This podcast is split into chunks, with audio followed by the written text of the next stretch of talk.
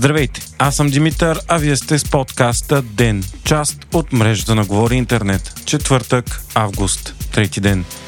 Днес събралата се извънредно парламентарна правна комисия прие на първо четене промените в законите, свързани с домашното насилие. Очаква се другата седмица те да бъдат прияти и на второ в Народното събрание. Промените приемат, че партньорите, които са в интимни отношения, а не само съжителстват или са в брак, са под защитата на закона за домашно насилие. Увеличават се и наказанията за насилниците. Освен това, комисията прие предложението на Възраждане да бъде премахнато изискването за системност на домашното насилие, според което трябва да са на лице поне три отделни акта на насилие от един и същи извършител, за да започне наказателно преследване. От Възраждане предложиха и получиха одобрение вече само един предшестващ акт да е достатъчен за това.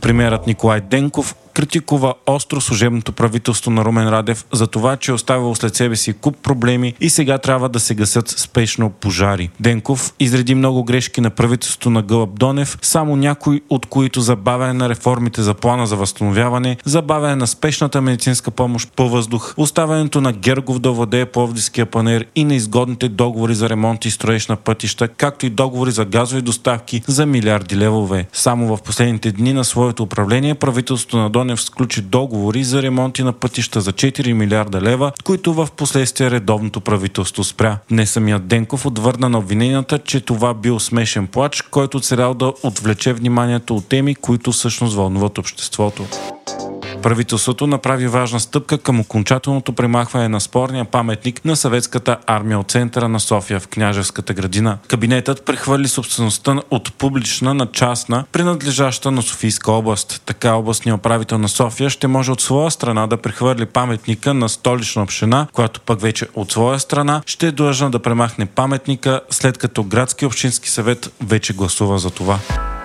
Осма поредна вечер ирански дронове шахет, изпратени от Русия, нападат Киев. Почти всички от тях се унищожават преди да нанесат щети, след като украинските защитници на въздушното пространство станаха експерти по свалянето на този тип дронове, които в началото бяха изключително ефективни. Междувременно украинското контранастъпление продължава да върви много бавно и не според плановете и желанията на западните съюзници. Причината е, че руската армия се е укрепила изключително добре в окупираните райони, а хиляди квадратни квадратни километри земя между окупаторите и украинските войски са пълни с безчет мини, което прави преминаването невъзможно, преди те да бъдат обезопасени. А заради огромното количество противопехотни мини и капани, както и ограничените сапьори, разминирането става изключително бавно и опасно.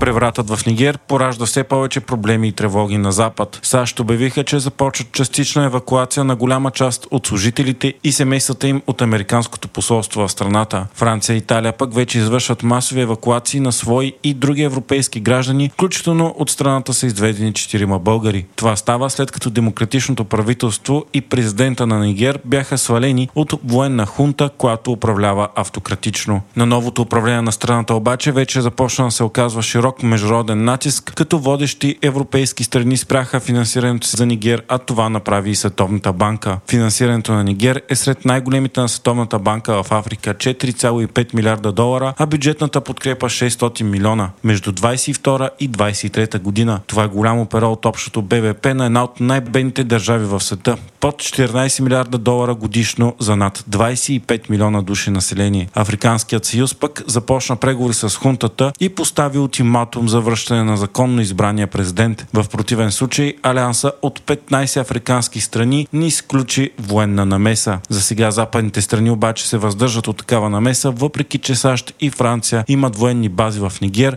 доскоро съюзници в борбата с ислямистските бунтовници в региона. Вие слушахте подкаста Ден, част от мрежата на Говори Интернет. Епизодът подготвих аз, Димитър Панайотов, а аудиомонтажът направи Антон Верев.